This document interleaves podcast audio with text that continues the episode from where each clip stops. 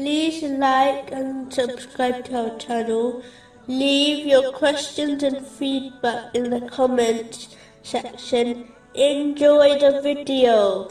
Moving on to chapter 53, verse 44. and that it is He who causes death and gives life. Allah, the Exalted, alone created, and controls both life and death. The Muslim who understands this name will submit and obey the commands of Allah, the Exalted, without fearing any of the creation, while knowing nothing controls life or death except Allah, the Exalted. A Muslim should act on this name by bringing their heart to life through obtaining and acting on useful knowledge. They should cause death to their ego and negative characteristics by striving to remove them from themselves. A separate podcast series titled Losing a Loved One has been produced by To Sum Up. Every day people lose their loved ones. It is an inevitable outcome.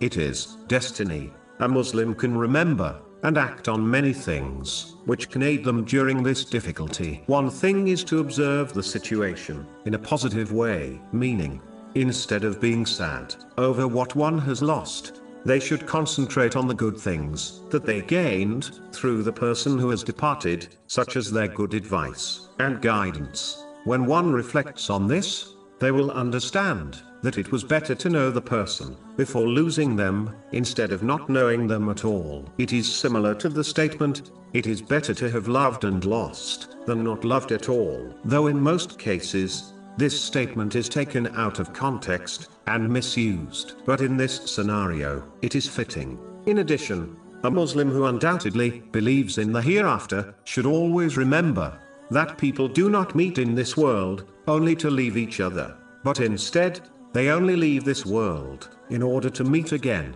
in the next world. This attitude can aid one in remaining patient during such a difficulty, and it should inspire them to increase their obedience to Allah, the Exalted, by fulfilling His commands, refraining from His prohibitions, and being patient with destiny, so that they can reunite with their loved one in their final resting place, in the gardens of refuge, forever.